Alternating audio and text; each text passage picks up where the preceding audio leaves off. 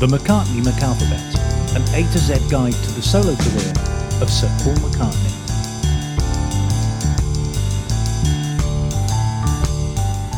Hello, you're listening to the McCartney McAlphabet. I'm David F. Grave, And I'm Clary Sadler. and you are you. We can't tell you who you are because that's who you are, and we can't see you. Um, so we're here for an, our second episode. Clary, did you did you enjoy the first one? I did. I did. It, it sort of whizzed by. I can't remember a thing that I said, but No. I feel like I feel like we covered the important A's. Yes. Not all the A's. We, No. we, we can come back around. For our We- second we, series. we got there. that brings us nicely onto the B's. I was going to go for some alliteration there, but I didn't know what to say after brings. Brings, Brings us. us back to B's before we do C's. No, doesn't work. Doesn't work. Yeah. We'll, we'll cut that. A, B, C, D, B. also there's a bit of a, a, a, a sort of controversial thing with this episode. We're using the letter B, but there's a very big B that is missing in this one, which is quite controversial. Yes. So disclaimer now. Yes. Don't send in death threats. We are not doing Band on the Run No, on this round of bees. but we will do it in the future. Likewise with Back to the Egg as well. But you know, Yes. um, and also just generally don't send death threats. I mean, don't not just because we're not doing Band on the Run. I don't really like receiving them in the post, you know, it's, or, No. or in any other form of communication. Just it's not really, it's not really on. But yeah, quite controversial not doing Band on the Run. But I suppose you've got to give that its own space, haven't you? Really, because it's such a biggie. I mean, what would you pick off it? I guess the song Band on the Run. Yeah. What about the rest of it, you know? Yeah. And then where, if we did the whole album in another episode, would we then ignore Band on the Run if we'd covered it today? It's just That's too it. confusing, I think. Yeah, yeah, it is exactly. and and funny enough, again with this one, I mean, there are. I know before we even start, there are a number of things that I know I wanted to do, and I think you wanted to do that aren't here either. So it just shows you how much stuff there is, really. So I suppose you better get on with it, really, haven't we? We might as well kick this thing off. And we start with, speaking of alliteration, Big Barn Bed. Big Barn Bed. So I love this track. I'm just putting that out there to start with.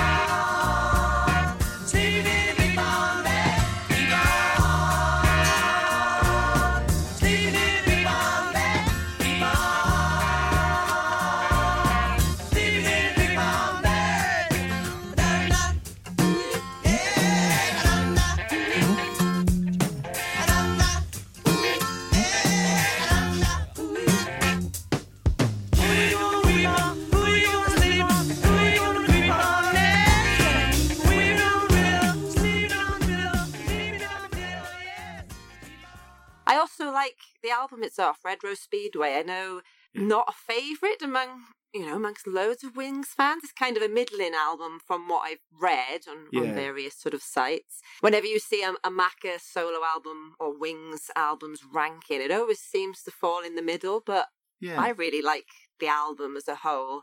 Yeah, me too. Definitely. And also, I think it's that thing. I think it's the point where Wings really find their sound because it's their second album, I think, isn't it? Because you've got Wildlife in front of it, which, Yeah. um, you know, I mean, that's that one scores even worse. I mean, really, Yeah. yeah. Generally, people don't like so much, but I definitely think, and this being an opener song as well for the album, it really does establish the Wings thing. I think.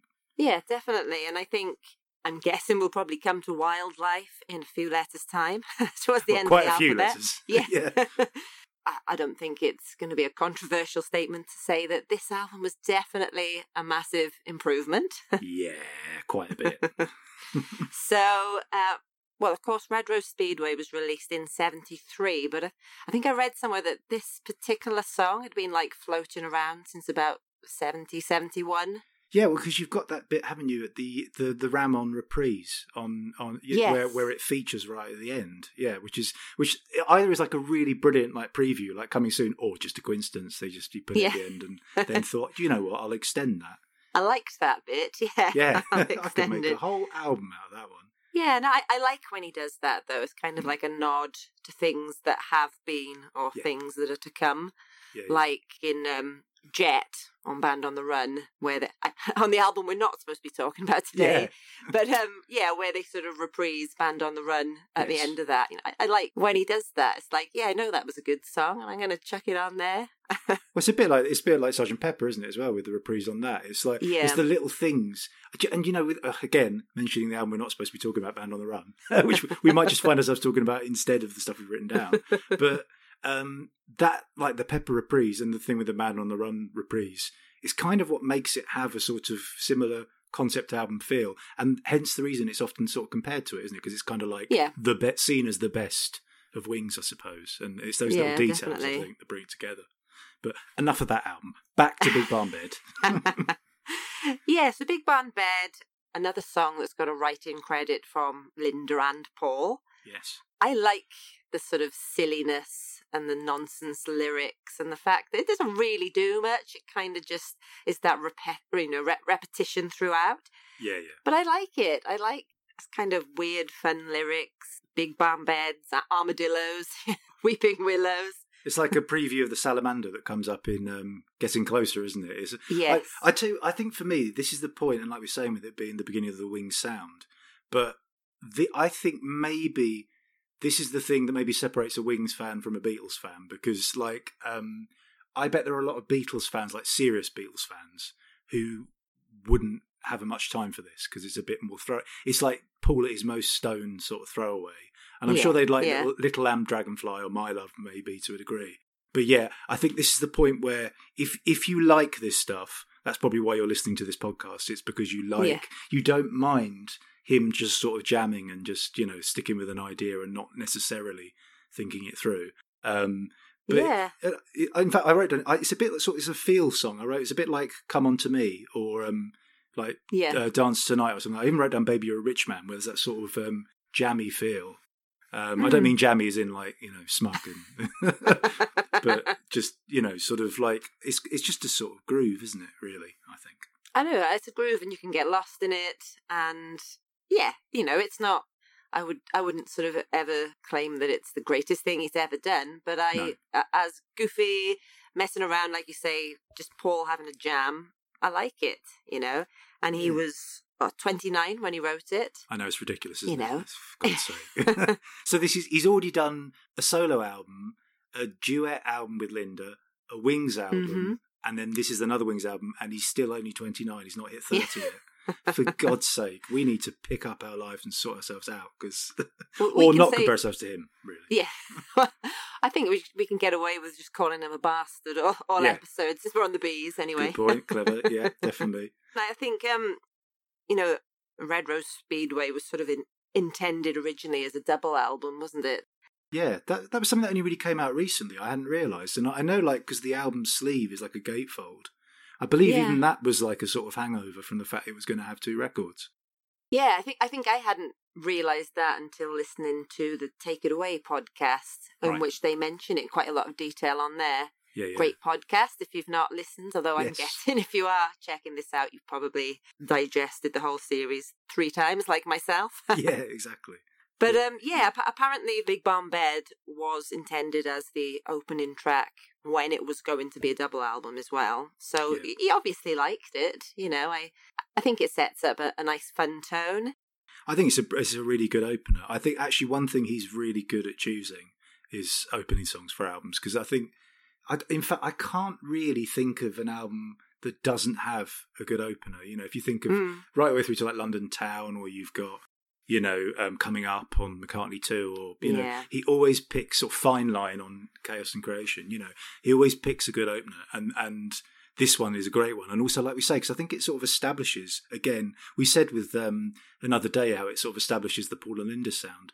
This really, right the way through from the first chorus, you've got that sort of Paul Linda Denny vocal Yeah, block that is just again, it's what makes me like Wings. Really, I, I have lots of fond memories of like in my sort of, I suppose, teenagers, teenage years, listening to this. I mean, I didn't grow up in the seventies, but still, you know, and and yeah, and really liking it. And obviously, yeah, it's not it's not as sort of um, structured as say I don't know, well, a lot of the Beatles stuff, really, but. um but no, it's it's a great one. From what I gather, the sessions for Red Rose Speedway were quite um, difficult. I believe I, I forget who the producer was. I don't know if you've got it down there, but I believe Wings were quite stoned throughout the sessions, basically, and he was just trying to get them to work.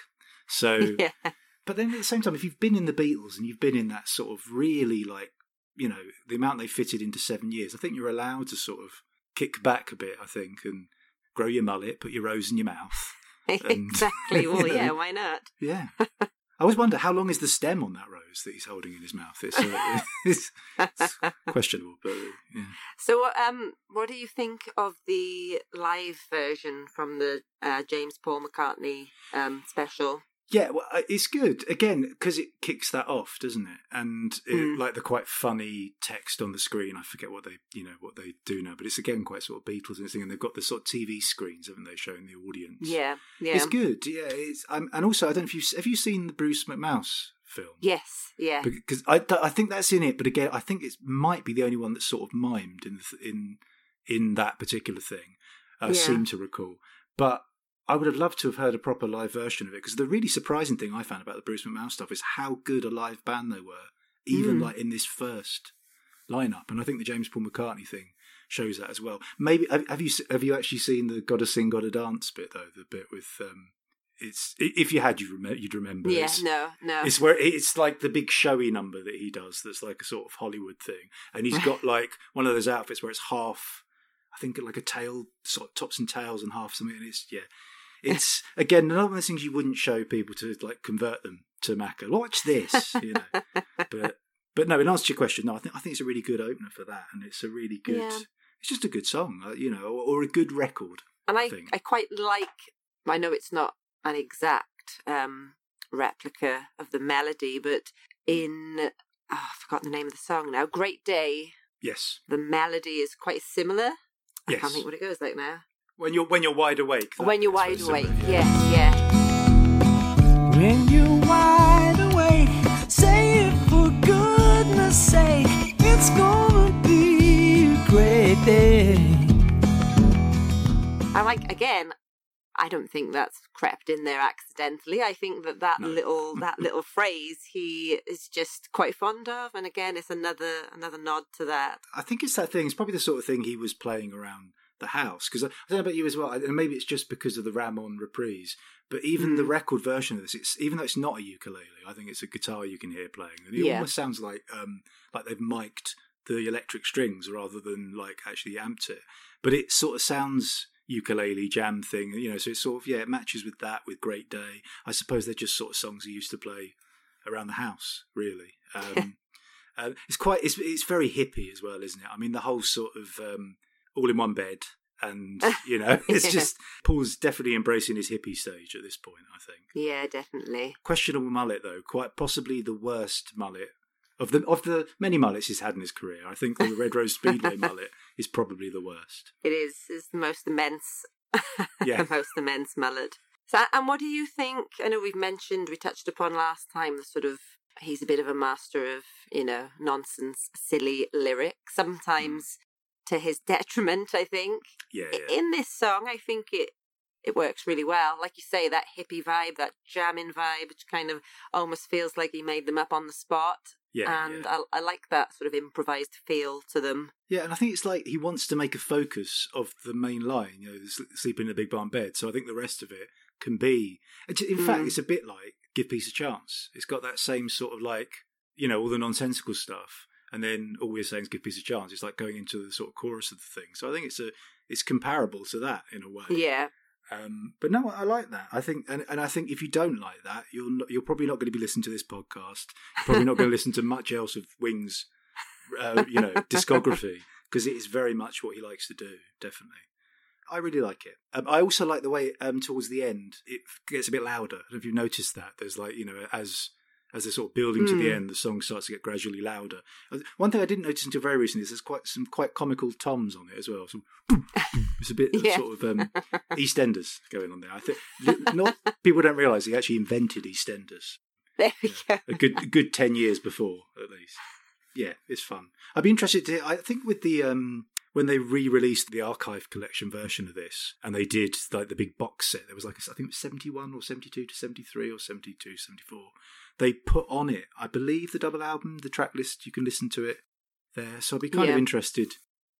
I mean, I've heard most, I think, of all of the, the songs, but I wonder whether it would have been better received if it was that, or whether it might have been seen to be a bit. I don't know. What do you think? Do you think it would have merited having more songs on it, or you know?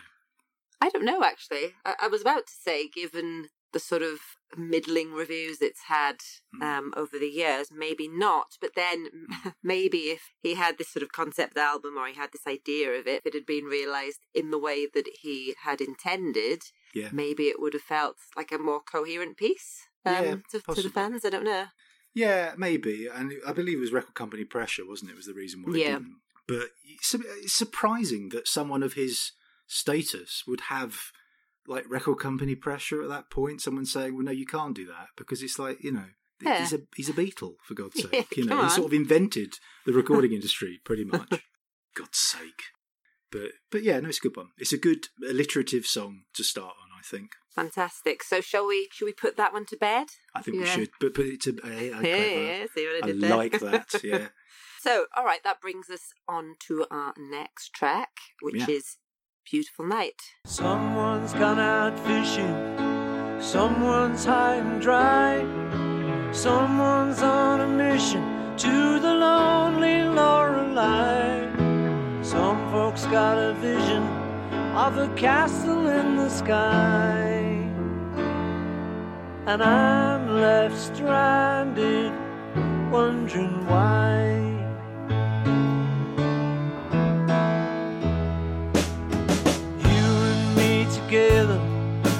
Nothing feels so good.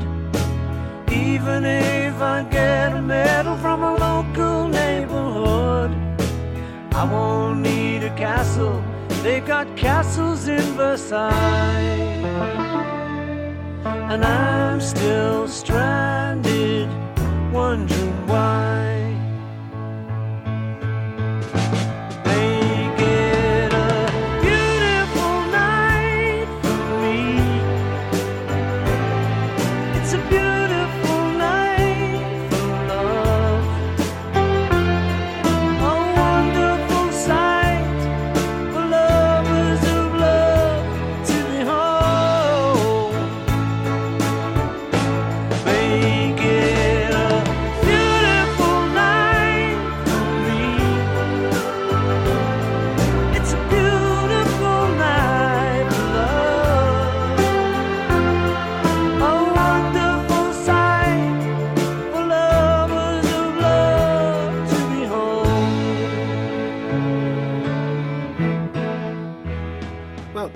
Night. I mean, that's a song that, um, again, well, not quite to the degree of Big Barn Bread, but how Big Barn Bread, uh, which is a different. it's a, it's a, it's a, a Macca sponsored uh, product that you can buy in your local baker.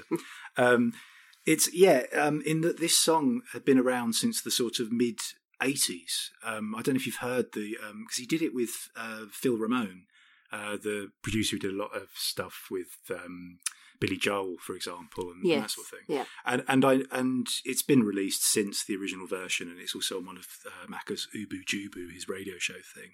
hmm Um, but yeah, it was a song that he obviously felt that he hadn't done justice, and I would sort of agree, having heard Mm. that other version. Um, and it's kind of like, I guess, the big feature number in Flaming Pie. It's, it's I know it's not the closing song, but it's kind of the, the. I mean, and there are quite a few really good songs on Flaming Pie, but it's definitely sort of a big sort of feature moment.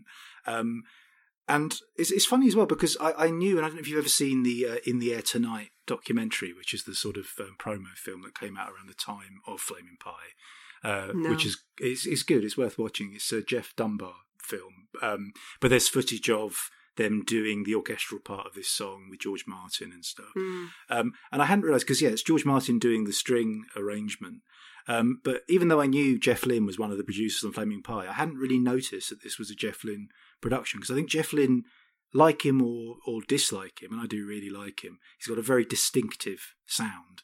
Um, Yeah. You know, things like when he produced Free as a Bird. I mean, it, it- it's that Travelling Wilburys sort of sound. It's got that sort of thing going on, but not so much with this. But I mean, I, I mean, just the people involved in this one. You've got Ringo, you've got Jeff Lynne, you've got Linda, obviously, you've got George Martin, um, and it's off the back of uh, the anthology. And I know the big sort of line they say, um, or he said a lot around the anthology when promoting the Flaming Pie album, was that sort of revisiting the Beatles stuff and discussing it in such detail reminded him of how good the Beatles were, I suppose, but also their sort of production values, how they used to write. And I think that is very clear in things like this song. And if you compare it to the 80s version, how, you know, that sort of, I guess, like post grad course in the Beatles reminded him of what he was doing and really sort of brought it together and made it really work. Um, how do you feel about this song? Have interest? What's your thoughts? Um, I think it's gorgeous. I probably, do you know, it's one of these that of the flame imply out fame. I'm doing it now. Flaming ply. Your big barn bread and your fla- flaming ply. we've had we've had heavy dental work before we started this recording, so it's, uh, I mean, I really like that album, and I wouldn't have necessarily first the the first ones that grabbed me. I wouldn't have necessarily put that in my top five at the time. Hmm. However, having come back to it, and I suppose the context surrounding it, Linda's last sort of Yeah. backing vocal, Linda's last music video appearance, Yes, having yeah. Ringo and, and George Martin back on the team, and you know, it just gave an added emotional context. And then Yeah. I now listen to the song with that context, and I don't know, it it sort of yeah, it it brings chills to the back of my neck. It kind of it, it makes me emotional. yeah, Um, yeah, me too. And I, if you haven't seen the video, it's definitely worth watching it because it, it is it is a very emotional thing, and I think the the melody in the chorus as well is is beautiful and is so sort Yeah. of pull.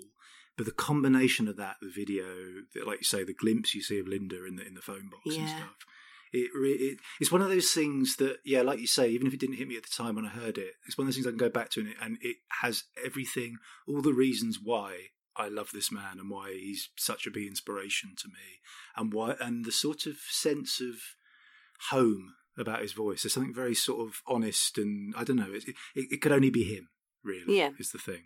And like you say, yeah, the combination of all those things, all those people, even the views of Liverpool, because you've got if you haven't seen the video, it's like he's in a camera obscura, like watching over Liverpool and stuff, and it's it's really it's really nicely done. I believe it was banned and then edited slightly because of. Uh, I don't think it had a nipple in it, but there's a point where there's a woman taking her top off and diving into the water at the end. And for some reason, that led to it being banned or not shown or something, which is a bit extreme. I mean, really. But Yeah. um, but yeah, I don't know. For me, one of the things it's interesting because I've had a few rewrites because it'd been rewritten since the '80s one, but there is still a couple of lines that get through that, even though it is such a beautiful song, that really almost almost ruin it for me. And it's the thing. Uh, you and me together, nothing feels so good. Even if I get a medal from my local neighbourhood, I just like, mm, Oh, that's a bit. I think he got stuck in a rhyme. It's like if you hear the original version, he talks a lot about rowboats. it's like yeah. you know, there's some boat and there's another boat, and then there's it's a harbour. You know, he's just like just get off the boats, Paul. And then he got stuck in this other sort of. I don't know. It's it, it's it's fine, but it's one of those things that I think I've softened to it over time, and I, I I hear the whole song and I hear the arrangement and go, this is beautiful. But it's one of those things. I guess if I was playing it to a friend who didn't know it, I'd be Mm. conscious of that. Going, oh, that's a bit, that's a bit crap, Paul. Yeah, it's like the lyric about the, the castles.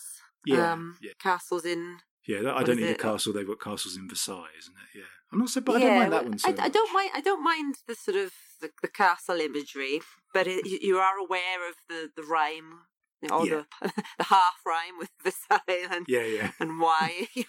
yeah. But even if I Yeah, get a medal from my local neighbourhood, I just oh, it's just That's a corker. It is, and also it's like the specificness of local and the neighbourhood, which is just really.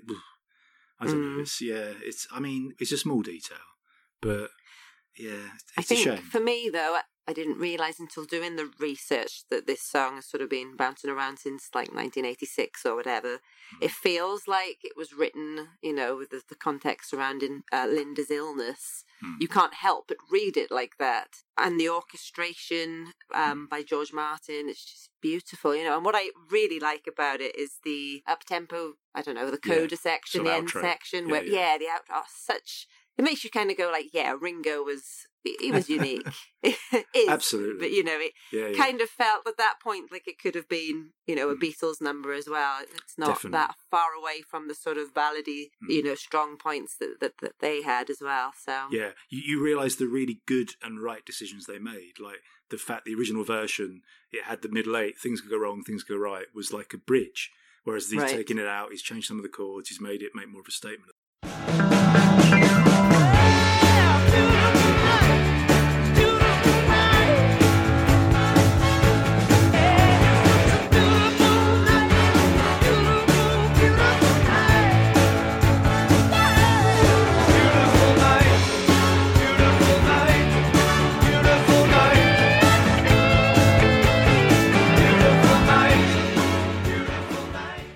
Outro, it's just, again, it's one of those things you go, oh yeah, this is why the Beatles were good, isn't it? Mm. Every, everything about the way the sort of orchestral swells or the brass swells, you've got the French horns, then you've got the bass doing something, then you've got, you know, there's space for each instrument in that outro, which I think is great. And also the sort of R's, the backing vocal R's on it as well are absolutely Beatles. Mm. They're so um, sort of Abbey Road. Um, oh, what's it called? Um, oh, darling. It's got those sort of R's and O's going on in the background. It's one of those things that, yeah, it's a really good arrangement and and yeah, and a really sort of emotive thing. I think which a lot of the Flaming Pie stuff, like Calico Skies, is another one, isn't it? That is so uh, so tightly linked to I think what was happening for them and with Linda. Um, you can't help but um, associate it with that, you know. Yeah, and and it's not. I suppose it's nice at least at that time when things were difficult, they did have all those really close friends around them. You know, Mm. Ringo was there, George Martin was there, because also I believe Ringo's first wife died around that time as well. Um, all right. which is when Paul wrote Little Willow for her. That's but yeah, right, it's yeah. sort of yeah. So I guess it's it's good to see the dream team back together again. That's the thing.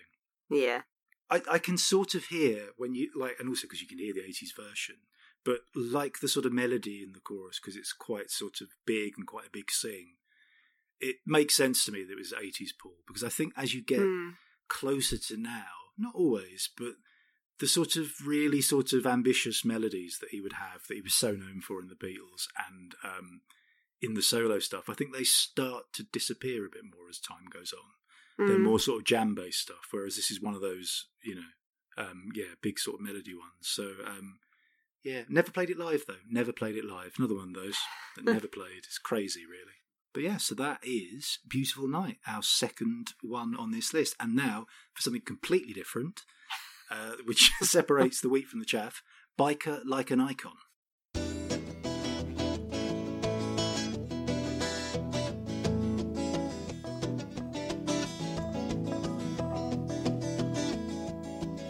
There was a girl who loved a biker. She used to follow him across America, but the biker didn't like her.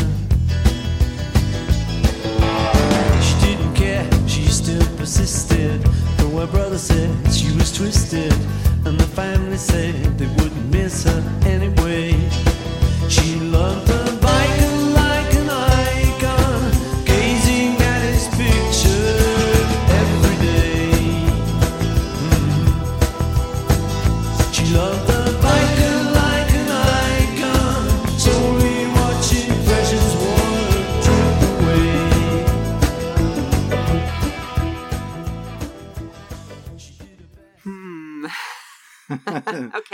so we did have an agreement before this that we would fight fight Yeah. the corner of the songs that we are that we're each uh, taking the lead on. So I'm going to take my cynical hat off, and I'm just yeah, I'm going to fight the corner of biker like an icon. okay. So so off off the ground, Hmm. off off off off the ground. Off, off, off, off. It's off, off. yeah. Yeah, This was off, off the ground.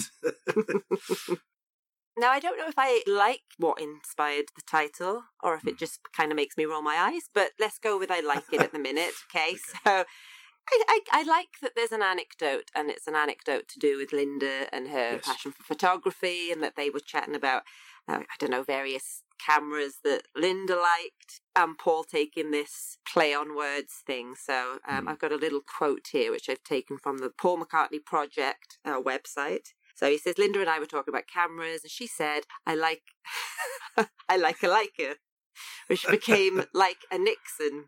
And I started messing around with this. And it I think it's like a, about- like a Nikon, isn't it? Because Like that's an- ni- yeah, yeah, like a like a and Nikon. like a Nikon. like a Nikon. yeah. They smoked a lot of weed in their time, I think. So- Well, yeah.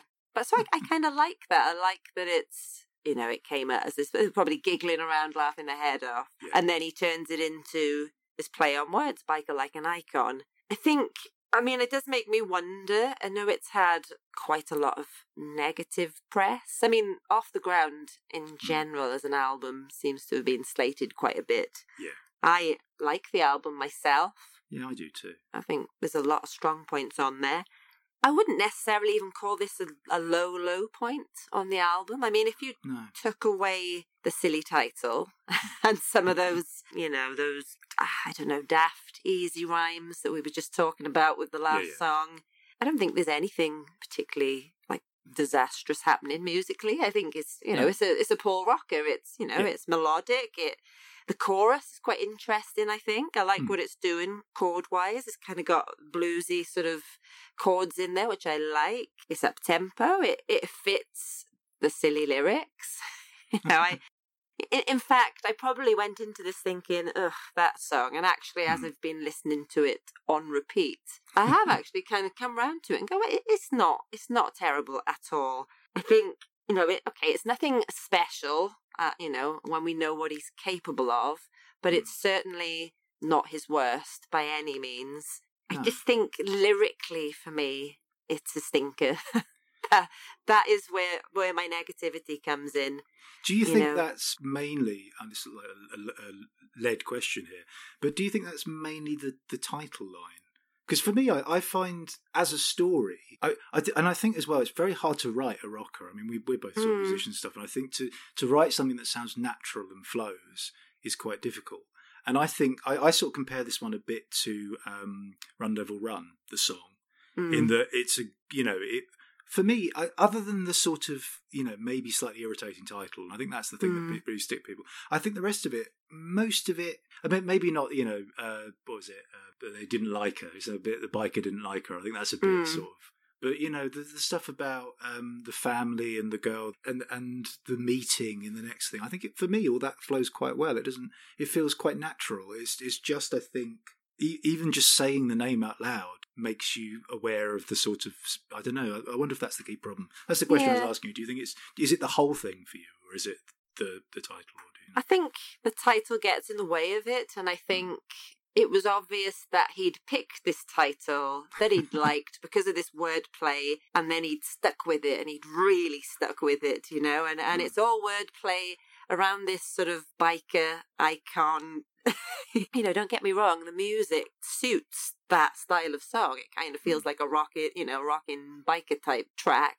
Yeah. I just, you know, I mean, I've picked another line out that's a little bit of a clanker for me as well. She didn't care. She persisted, though her brother said she was twisted, and her family said they wouldn't miss her anyway. Right. Okay. Yeah. I just, uh, I don't know. It's just twisted, persisted. It, just feels a little bit.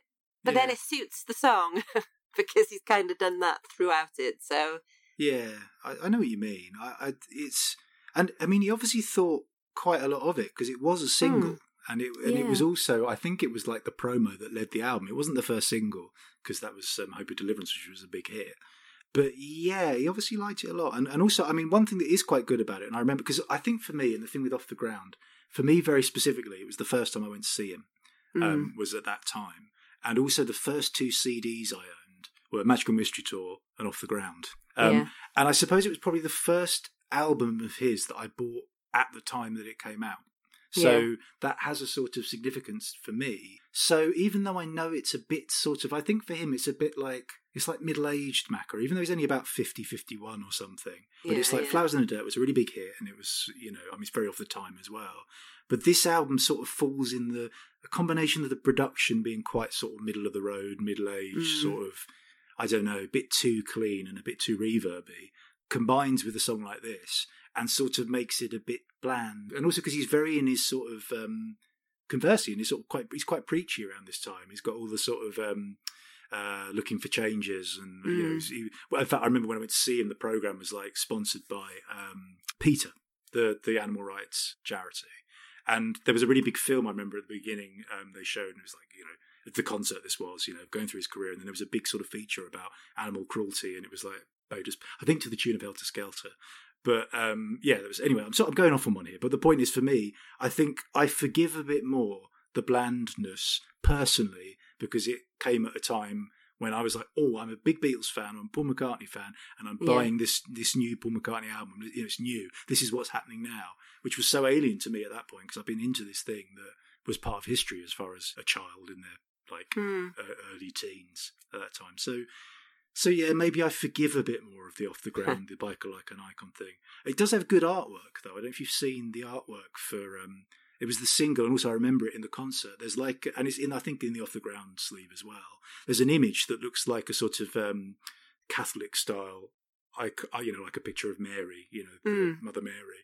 But then it's only as you look at it with more detail you realise that she's in like a leather jacket and she's got, right. uh, and you can actually buy. I saw on eBay you can buy yourself a genuine 1993 biker like an icon T-shirt, which I think I probably should get for you just to Yeah. mark your love. You can walk through the streets of Wales with this on, pro- proclaiming your love for your favourite Macca song, biker Yeah. like an icon.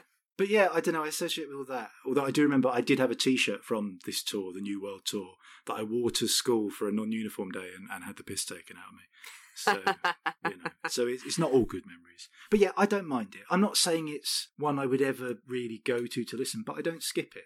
There are hmm. definitely worse examples of Paul's work. I know that's not necessarily a reason to to say, oh, it's it's not the worst.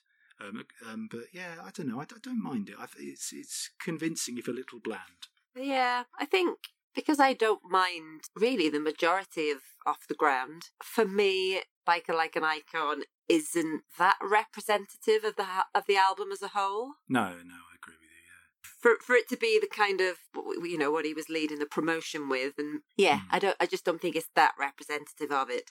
No. It's, it feels more like a throwaway. it sort of lasts the length of itself and then goes, doesn't it? It's like a sort of in between song, you Mm. know. Yeah. What do, what do you think of like the band? Then do you like the the band around that time? You know, it's the band that plays on Flowers in the Dirt and Off the Ground. I Um, do, yeah. I do as well because they get they get quite a lot of stick as well. I think it's I, I think it's partly because I don't know. It's one of the it was sort of the first time he started using like sort of almost session musicians, I suppose, like musicians who are like professional musicians, not because people like Denny Laine and obviously the Beatles and stuff. They were all you know they were fantastic musicians, but they were self taught, um, as is Paul, obviously. But I think Paul's one of those people that his ability as a musician is, I mean, it's, you know, he's a seriously talented musician. And also, this is again, I, I remember with that tour, we mentioned it in the last uh, podcast as well. I said about he played bass on Another Day live then. But Mm. he, would, he wouldn't just use the Hofner. It was the first time he got the Hofner out again, or Flowers in the Dirt was. But he's really like playing and like, really good stuff. And they're re- and like the guy Hamish, Hamish Stewart, who I think was in the, the Average White Band, who's the guy that sort of I guess the Denny Laine of that lineup is a really good singer as well. So I think their voices really go together. Yeah. Not something you hear on this one because it's mostly just Paul, but yeah, Mm. I, I like them, and and, and also the, the guitarist um, Robbie McIntosh, I think his name is, who's on all the um, unplugged stuff as well. Really good slide guitarist, and again you've got Yeah. that in this one, which is a bit more generic. But like for example on the unplugged thing when they do um, that would be something, for example, Yeah, is a really yeah. good. Um, so they were a good band, and I- but I just think I suppose it's, a, it's obviously was a funny age for him because like mid fifties, early to mid fifties, hasn't quite yet got that sort of second hurrah where you, I mean, it's kind of got Yeah. cool, cooler again. I suppose you go in and out of being cool, um, or not. Mm. whether, whether Macca ever has been cool, I don't know. Well, when he was a Beatle, I suppose. But yeah, I don't know. It's like an editing thing, isn't it? It's like he's always had a, a tendency for going with the wrong song for a single, or Mm. you know, putting too much faith in maybe the wrong songs. So yeah, it's a bit it's a bit middle aged, I think, if that makes any sense. So, talking about putting faith in potentially the wrong songs, that might bring us nicely to the next Yeah. possible clanger. but you know, you've got to give it a good go as well, Have, David. have so, I though? Have I really? I'll try. Okay, so up next, bogey music.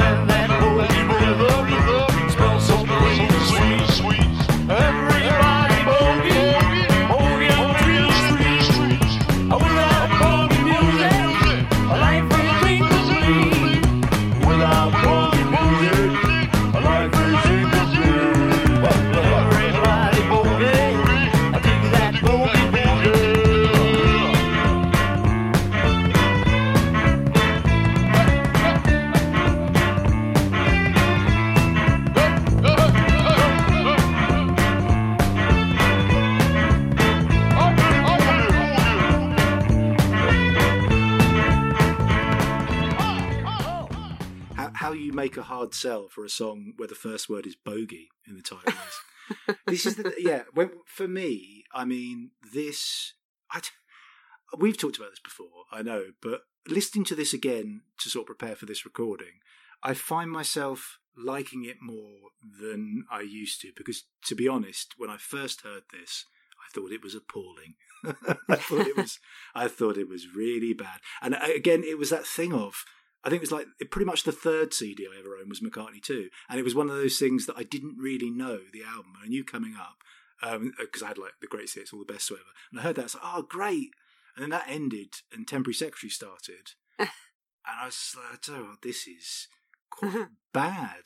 And th- I mean, there's been a lot of revisionism about this album in particular. And I know um, it's one of those ones that separates people. Some people really like it, Mm. they like the sort of zany Macca just doing what he wants to do, just you know, discovering like synthesizers in in Yeah. more of a way, um, and like the sort of Talking Heads sort of new wave thing, and to a degree, yeah.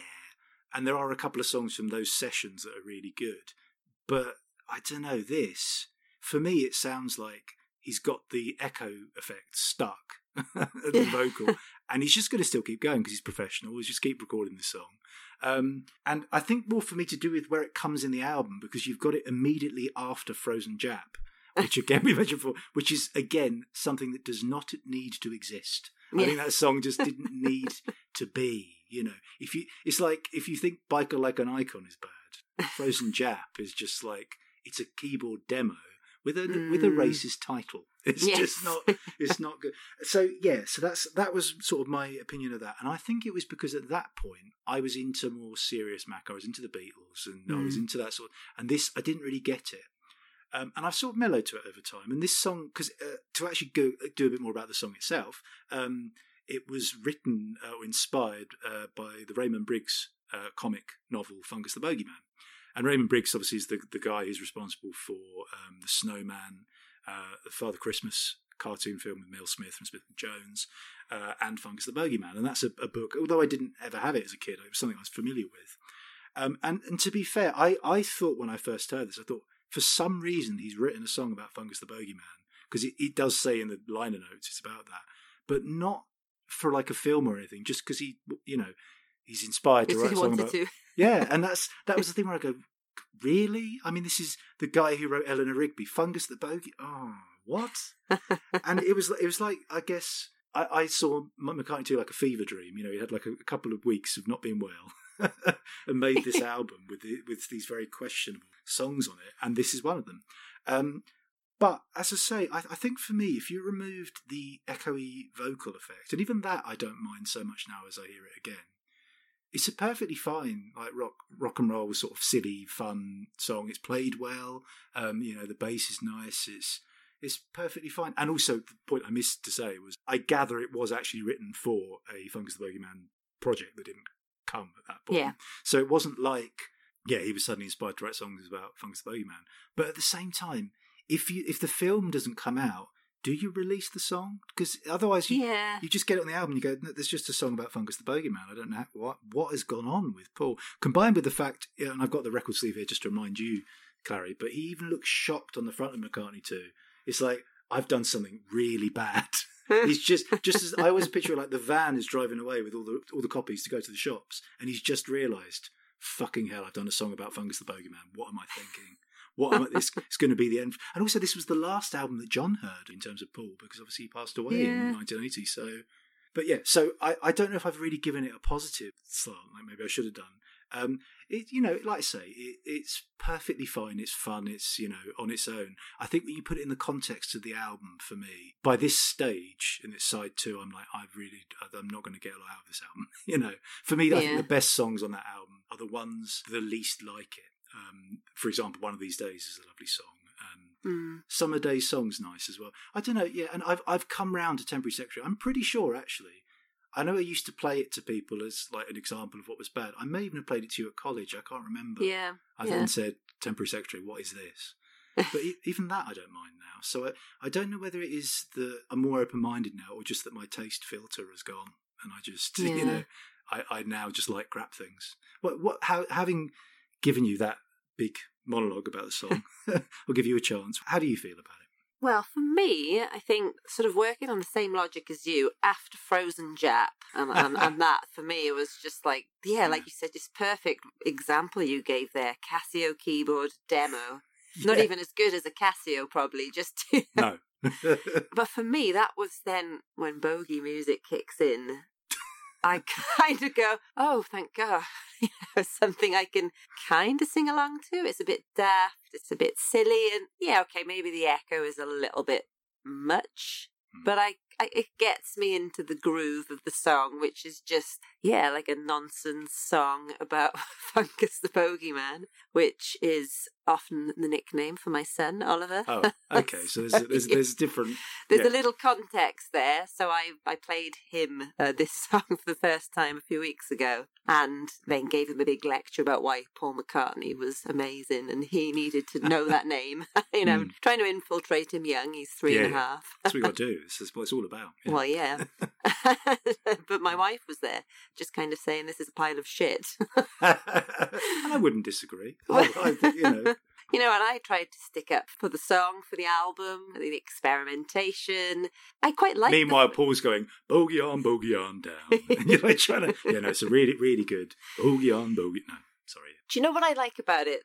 It reminds me of Scooby Doo when they go in the monster bar and they're all there, and there's um Dracula is singing of all the ghouls I've loved before, and then you've got all these different kind of Scooby Doo characters getting up and doing a number. And Okay. this just feels like it would be right at home in something like that.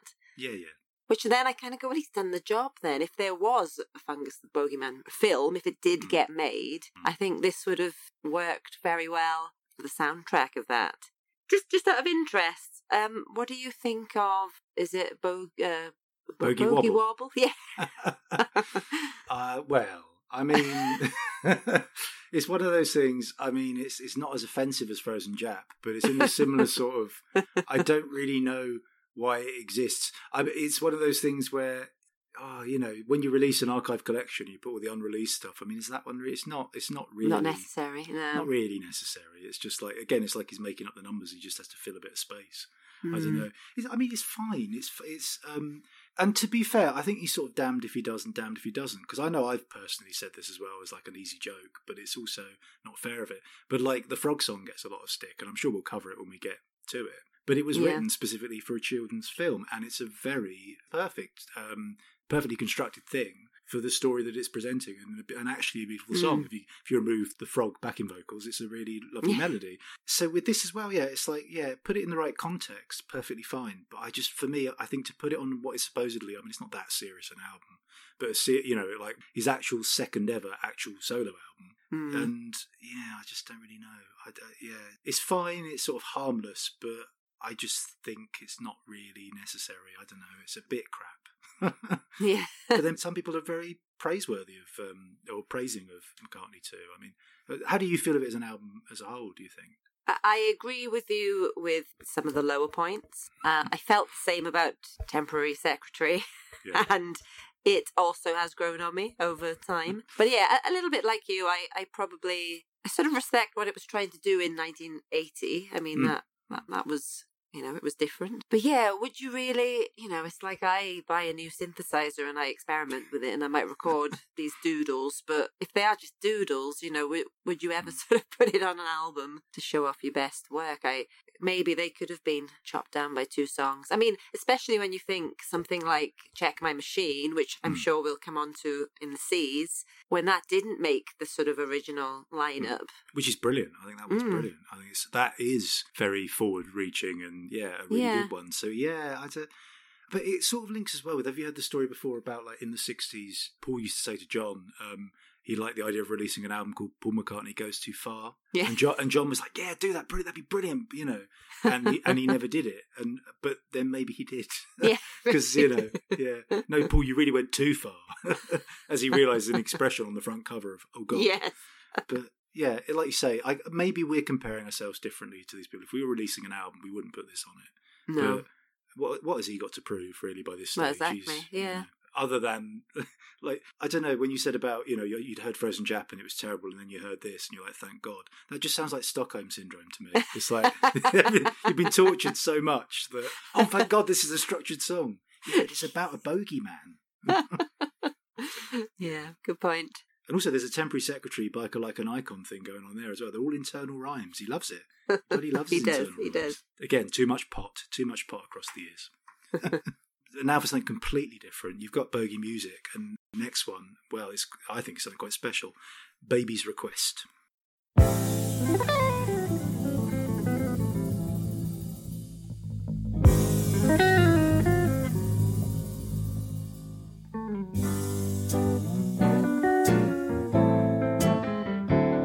When the moon lays his head on a pillow and the stars settle down for a rest, just do me one small favor. I beg you, please play me my baby's request. It's the song that we heard when we started. Now the birds have all flown from our nest. But you could bring back memories departed by playing my baby's request. My baby said that she knows how it goes, but you're the one that really knows. So come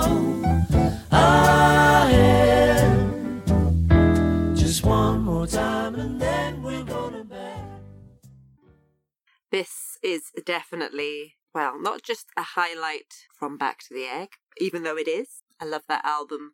I love this song, but I think it would be top one of the top of my solo um, and Wings Macca playlists. Just think it's beautiful. It's pretty, but it, it's really interesting. I I'd recently heard the version that you pointed me to on. Um, it was recorded in uh, 2012. Kisses on the Yeah. bottom.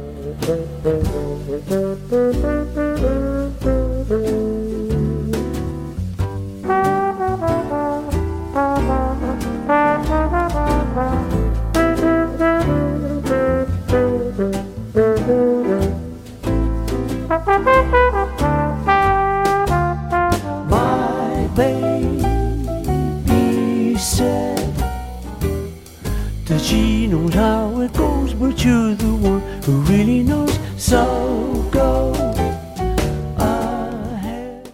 Yeah, yeah. which is also very nice, but mm. this is the ultimate version for me. What I didn't realise until doing the research for this was that he, he didn't even write it as a Wings song. It was written for the Mills Brothers, Yeah. who were an American uh, sort of jazz vocal quartet who rose to fame in the 30s, and he didn't even realise that like any of them were you know still alive, and then bumped Yeah. into them somewhere, you know, and got chatting to them, and they were like, "When aren't you writing us a song, then, Paul?" I'm assuming they're American.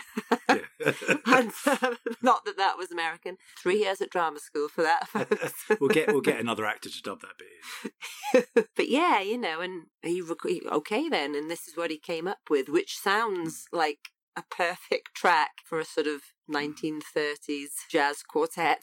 You know, Yeah, it kind know, of fits yeah. that style while still really fitting on Back to the Egg, which I just think, yeah, it's just lovely. And apparently it was George Harrison's favourite song on Back oh, to Oh, the really? Egg. That's interesting. Yeah, and yeah, they didn't end up recording it. Uh, the Mills brothers, I think there was like some, I don't know, disagreement with their management. So he obviously kind of went, "Oh, I don't want this to go to waste." Then, Yeah. so I'll chuck it on. It's this or bogey music. Yeah. It's pretty much the same Yeah. year, isn't it? I'd, I'll go with this one. Yeah, I just love. Oh, there's so much going on in it, but I love all the sort of jazz guitar, little tinkles throughout, and yeah, because um, who's the uh, guitarist? Laurence Uh, yeah, was um had a background, didn't he, in the jazz orchestra and the like youth orchestra when he was younger, um, Jazz Orchestra of England. And yeah, just that he got to go to work on that. I mean, you can hear that throughout the album, but you know, particularly on on this song, just yeah. what he's doing is one of those ones that gives me tingles again down the back of the neck. You know, Absolutely, yeah. lyrically it, it's really simple but it's like it's simple he's not he's not Macca going too far he's just doing what he does best he's being sentimental but not overly so he's the master at crafting perfect love song and yeah i just i just love it But yeah, funnily, people who, who even like us praise Back to the Egg, there are a lot of people who don't like this one and feel that it doesn't fit with the album. And for me, I think it's just perfect. In the same way we said, like with uh, Big Barn Bed, you know, choosing a good opener. I mean, this song, I mean, it it sounds like you know you've been watching a sort of um, swing band for the evening with a crew Yeah. and or you know, and this is the one when there's only a few people left, sort of slow dancing or whatever. It's the end Uh-huh. of the evening. It just uh, which is perfect for the end of a, an album, I think, and Mm. and and you know, it's an album that has lots of different styles, like a lot of his stuff does. I mean, I he gets a lot of stick for I don't know for writing sort of pastiche songs, but I think this is more than that because, like you said, I mean, it's kind of mad that he wrote this presumably again pretty much overnight to sort of fit a type because. It, it ticks all the boxes of the style of music, all the grace notes and everything that are there. Lyrically, it's really good. Um, it just sounds like a you know a song that's been around forever. And Yeah. in in the same way, you know things like Honey Pie or Your Mother Should Know. yeah I or, was, I was thinking that yeah. Or you give me the you gave me the answer, the Wings one. Again, I I think I mean I really like all of those. Maybe Your Mother Should Know is a little less good. I don't know, maybe, but. Yeah, I, I don't know. It, it's not so much. I, I know he's one of those people. He just does it because he can. I don't think Mm. he's trying. It's not sort of cloying. I think this song, like you say, it's a, it's a beautiful love song. Uh, nothing's out of place. Nothing's out of place lyrically, melodically, in, in terms of the chords and the lovely guitar stuff. It's just, I think maybe one thing that might improve it is if they'd had proper sort of brass players doing the Mm. solo because it's like a I Yeah. think. yeah yeah Um, and yeah, I was quite excited when I read that he recorded it again for Kisses in the Bottom, or for that it was a, a track that didn't make it. And yeah, if you listen to that, I like it. Um, it makes perfect sense that he, that he chose to do it. You know, uh, he's sort of singing it in the style that he sings the rest of that album, which is Yeah. quite sort of falsetto-y, and obviously he's older, and and it works. But like you say, I think the original is um, is just great. It's just, and for me, it's a perfect closer for an album for for what I think, and I know you do too, is a really really good good album. Again, another one he's never played live. You know, that's just- nuts it's ridiculous, to me isn't it? Yeah, crazy. Have you seen the, the video for it's quite good as well? There's the Mm. Back to the Egg special, and the you know, Yeah. it's like it looks like it's in like a, a desert or something, doesn't it? It's like a sort of um, wartime thing going on, and and also uh, is it maybe it's either Linda or Denny? Someone's playing the big double bass, which I think is Macca's Elvis one. You know, the one that yeah yeah belonged to Bill Black, but it's great. You know, it's yeah, it's a, it's a really cracking song. You know, cracking back to the egg, cracking. it's all it's all there, all the puns. I tell you, if you gave me a pad of paper and a guitar now, I could write a song to equal biker like an icon, and it's terrible puns. but no, it's I think it's really good. I think it's it's like you say, one of my favourites of his. Just full stop. You know, Mm. such a lovely song. Definitely, and it's one that I really love singing along to as well. You know, Yeah, it yeah. just kind of Definitely. gives you that satisfaction. Yeah, it's it's just it's just such a lovely song. Funnily enough, just before we started speaking for this today, and, and my wife was taking the dog out, and I was just doing a bit of revision, mm-hmm. listen to this song. And she walked through and she went, "Oh, I really like this song," you know. And it's just, it's yeah, I, I, I do too. So I don't know why some people have a problem with it because I'd say to them, you write a song like this. Yeah. Although it was released like the year before uh, Bogey Music and Frozen Japs, so that that's that's why I question why those songs need to be on an album when you've got this in the bag. But there we go. I guess he just does a thing and then does another thing. He just keeps going, I suppose. Yeah, and it's always then a, a pleasant surprise when, after doing a questionable decision like uh, Frozen Jap, that he can then knock something like I mean, Waterfalls is on that album, and that's beautiful. I mean, it's not my favourite sort of Macca ballad by any stretch, but it just goes to show, even with, within the sort of confines of what he was trying to do on that album, he, he can still knock out a, a lovely ballad.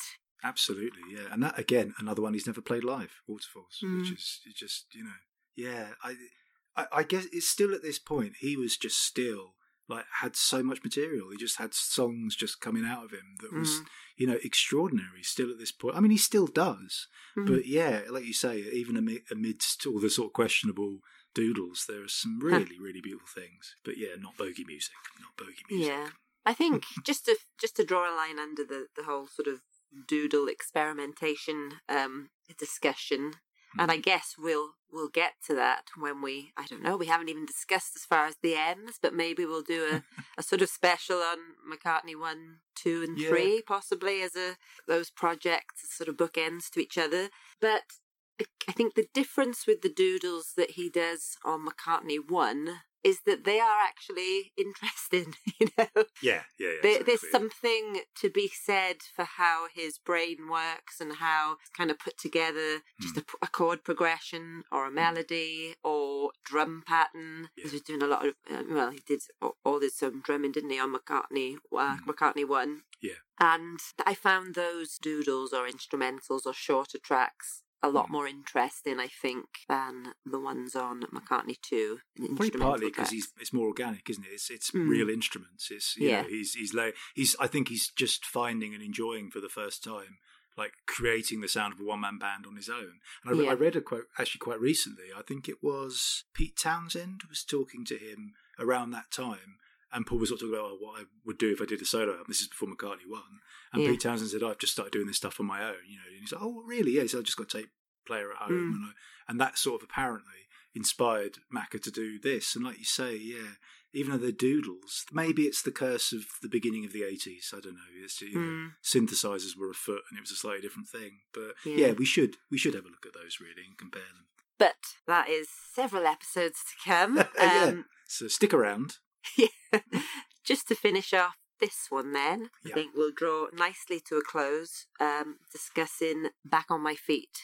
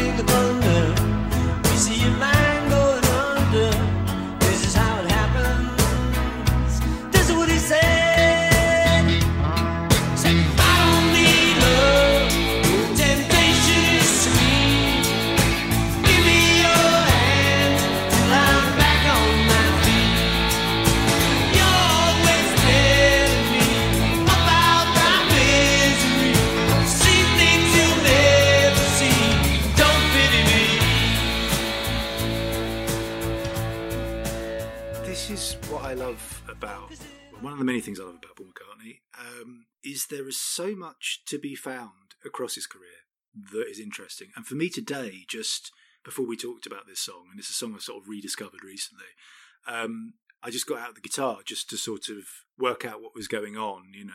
Mm. Um, and I was just enjoying singing it, you know, just like, like, yeah, this is great. And it's so back on my feet is the first uh, of the McCartney MacManus, the McCartney Elvis Costello co-writes that was released. Uh, it was the B-side to Once Upon a Long Ago, uh, which was the single that went out with um, All the Best, which was his first sort of solo greatest hits album, which included Yeah. living stuff as well. Um, yeah, and so this was the first example we heard of him writing with Elvis Costello. And according to Elvis Costello, um, really, when they started writing, they worked on this song and Veronica, which is one that um, Elvis Costello released.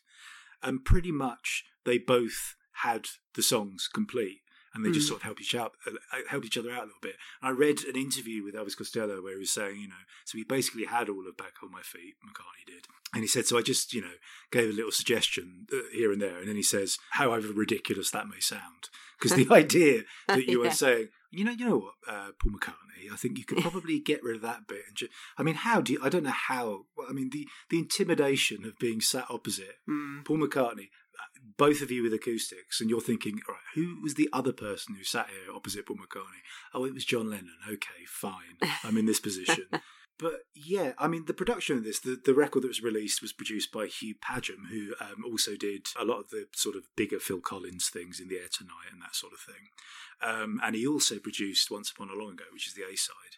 And I think personally for me, if it hadn't been so Hugh Padgham-sized, if it wasn't because all the gated drums and I Hmm. don't mind it, I do like it, but I think if you just and like I say, just learning it today, I go, this is a really good song. You know, it's and and there's something about it for me that beginning, and it's sort of built over I think it's a, a suspended two chord, ASUS two, um, and that first melody. There's something about it and all the phrasing. It is instantly Paul McCartney. is it's very sort of Penny Lane. It's got that sort Mm. of you know story song. Um, and there's also a demo that was released a little more recently when they did the Flowers in the Dirt um, archive collection, which is just him um, on the piano, which I think you, you said that you'd heard. I mean, it is there's something about it. It's again sort of effortless Paul just writing a good sort of song. It's just so. I think I think this could have been an A side if it had been re-recorded in a different way. I think this could have been uh, the single really.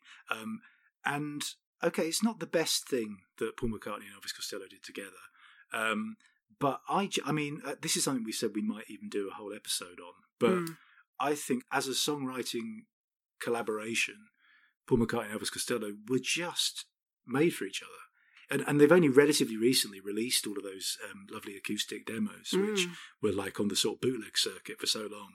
And for me, I mean, if the, if Flowers in the Dirt had been that, it would have been I don't know a thousand times better. It would be a really, really big deal, I think, because the song is it's just yeah. Again, compare it to like say Frozen Jap or something. the, the difference is they are like really well structured songs, great lyrics, great melody, great harmonies. They only need two voices and two guitars, like the Mm. sort of Lennon McCartney thing, to make them work. And although this song, uh, the record doesn't have Elvis Costello on it, it's uh, um, it's very it's just Paul. I, I um, it's a really good song, and also I found um, it reminds me a little bit weirdly, and I seem to be referencing the Beatles a lot here more than I thought I would. But um, Ticket to Ride,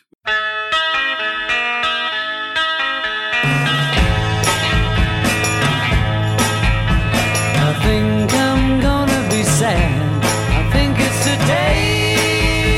Yeah. Ticket to Mm. Ride, you've got that first chord. Yeah. think I'm gonna be sad, Yeah. which goes on for much longer than you would think, Mm. and that's much like the the beginning of this song. You know, how many days of the wet weather last, or where it is.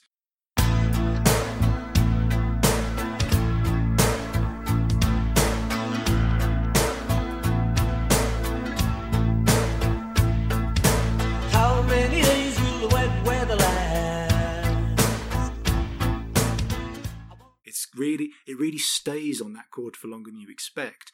And then there's like sort of dropped beats here and there. It, it's sort of um, ambiguous as to what the key is of the song. Um, it's it's I, I think it's really good. And again i believe a lot of the lyrics were actually paul's. So Mm. you would listen to it and there's some really good in fact i got it up here which i'll just um, focus in on the breath of a man who takes a brown paper bag from his knapsack between his whispers and wisecracks. He's looking for permission screaming at the sky um, and I, I love that. I love the fact that the whole song is like um, the stage directions in a film script. Mm. It's all like you know, cut to this person. See, that it's a really. I know Paul's famed for doing his story songs, and some people don't like that, but I think this is a really. Can I use the word corker? That's a terrible. I mean, who uses that word?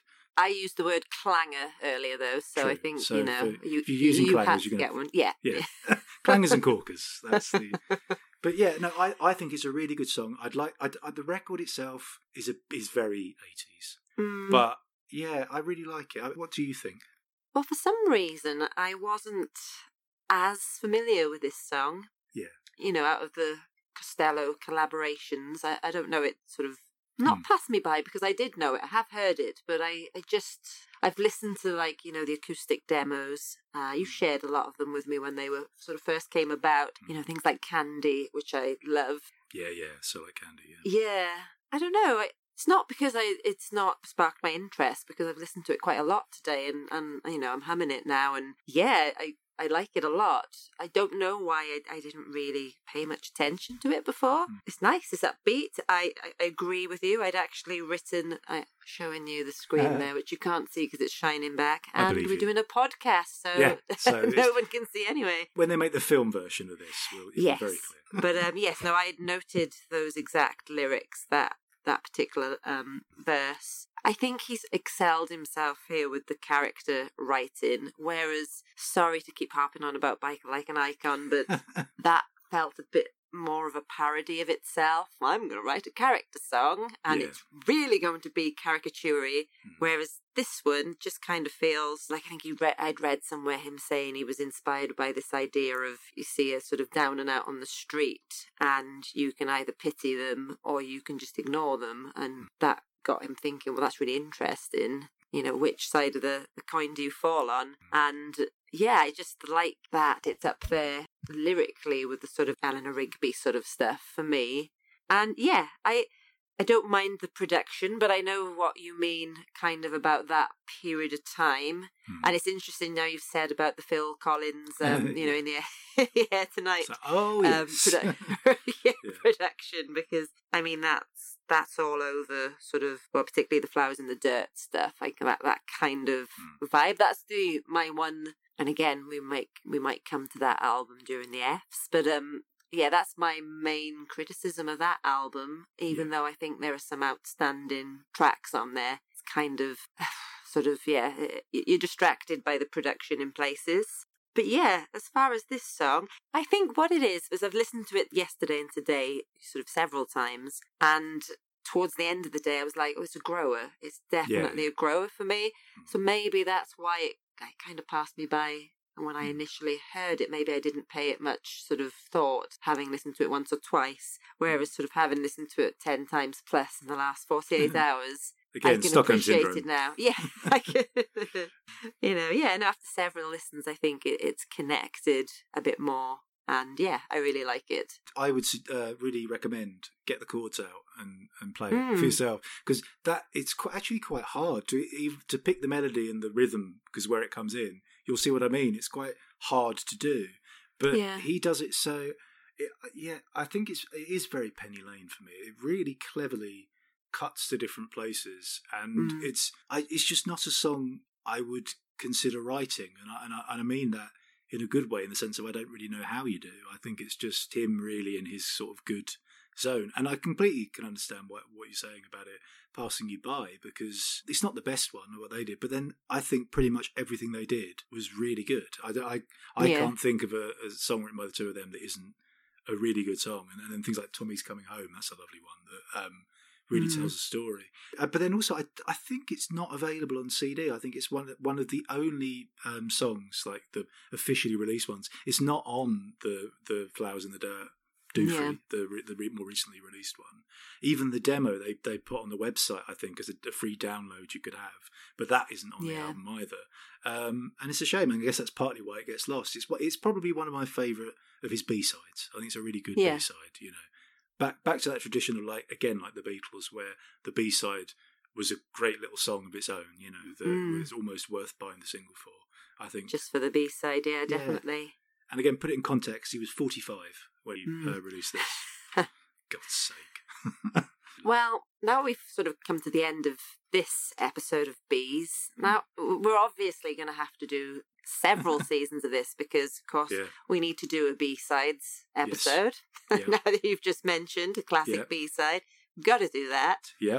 Band, Band on the Run, Back to the Egg, Just the bass in general. We the talked about bass in we? general. So you, you know, lovely listeners, you've got, you've got, got a long ride. another yeah another four seasons of this. Yeah, Oh, yeah. God help you. Perhaps we could make it like a franchise. We could do the first two seasons, then we can yeah. pass it to someone else. But yeah, The, the Beatles as well. Sorry, I, Yeah, I, how have I even detail. forgot? Yeah. Forgotten it. can we fit that into just one episode? Do you think? Do you think we just Ah, do it all? Yeah, yeah. we'll we'll do the Beatles in um how many minutes? Or sixty would probably be good because it's the sixties. So yeah, Yeah, yeah. there we Beatles in go. 60 minutes. Beatles sixty minutes. Fantastic. well, good luck with that one. what, what uh, have you got? Any sort of honourable mentions that didn't make into this episode? I mean, we'll probably put them in another one anyway. But any other bees that stand out for you? Interestingly, um, it's in my head because you've mentioned it as one that you're maybe not as fond of. But "Beware My Love" Oh yeah, yeah, yeah. yeah. would have been a good one to chat about because I, I quite like it. Again, Yeah. I, I don't love it, but I, I was interested as to why you're not as fond of it. So Should I save that for a future Say, occasion? yes, let's save that. and possibly um, something like Bip Bop, because Okay. again, it, it's got a lot of a Yeah. lot of uh, slack, Yeah, for the press. Yeah. a lot of bad press. But uh, we we may save that for a Wild Life episode. And what about you? Um, well, there's one that I think we're going to feature. We said we might do an episode on protest songs, um, Mm. but I really like, and again, it's um, I don't know, it's a funny one, but, but uh, Big Boys Bickering, which is uh, the Mm. B side to "Come On People," I think, uh, Yeah. which is one of the one of the I think the only song where Macca drops the f bomb repeatedly. you know, um, but I quite like that one. Uh, Ballroom Dancing. That's another. That's another big like number that we've Mm. sort of missed off there, which is again another really sort of good story song. Although having said that, weirdly, I do think I prefer Back on My Feet to that one. I think the Mm. story's a bit more, I don't know, more interesting, more engaging, and I like the way it's told. I, I think it's unusual. The time structure of it is unusual, Yeah. so you, you're sort of thrown straight into it before you've even got time to think about it. Whereas Ballroom Dancing is a bit more sort of. Um, I don't know. You can see what he's doing, but I'm sort of less bothered by it. I think that's another one that George Harrison liked, apparently. Um, Yeah. Uh, but back to the egg. I think we just got to do a whole back to the egg episode because that's Definitely. just that's a definite highlight of his career that I think gets lost even by him. He he sort of Mm. puts that one down a bit as well. So, but I think we did all right there. We got six songs out of the way. Definitely. We, we need to have an episode where we don't mention Frozen Jap. I think we're giving it too much press. People might go, oh, I better listen to that. And then, no, don't. Really don't. And also, if you look inside the cover, not only, this is McCartney 2, so you have to do this at home, not only is he shocked, he's also, uh, there's some, there's a very questionable racist, can you see? I'm just, Yes. you know, what were you doing, Paul? It's no wonder he got, it was in prison briefly that year. God. But yeah, so that's the bees. That well, that's the first instalment of bees. First instalment, because of course they're all coming to my head now. We're going to have to do a Broad Street episode, God. uh, or maybe we'll pass that one by. No, no, well, I don't know. I don't know. It's, it's, but the thing is, I'm just the whole series is going to be bees now. I don't think we're even going to get to see. For God's sake, yeah, Broad Street. That's a big one. Well, I suppose you could do that as a G. Give my regards to Broad Street. Mm, of course, So- yeah. You know, we're all right. We're all right for now. Um, but yeah, before before we end this thing that you're listening to, thank you for joining us. Uh, just to say, if you would like to contact us, tell us what you think. Uh, we're on various social media platforms. Uh, you can find us on Twitter and Facebook. Uh, if you type in McCartney ABC, that's the handle for that. Uh, if you'd like to send us an email, uh, Paul McCartney ABC at gmail.com.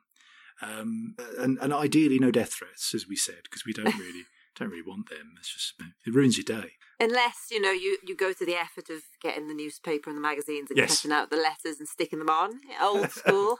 yeah, we, we'd appreciate the, the, the sort of legwork on that one Yeah. as well. And also, then you have got the thing where you know, like Sherlock Holmes, you have got to work out which paper it's from to try and Yeah. work out who the person is. So at least it'd be a bit exciting. But yeah, um, and hopefully join us next time for uh, an episode C. Wait and see what that one is. Wait and see See, what that one is. good. It's not, it's not really good, is it? I don't know. but yeah, thank you for listening. Thank you for listening, And in two Ronnie style, it's goodbye from me. and goodbye from him. yes. see you again. Bye. Bye.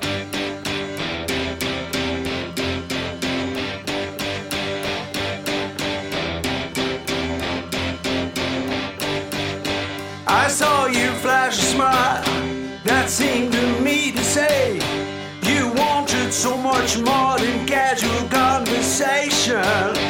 I swear I caught a look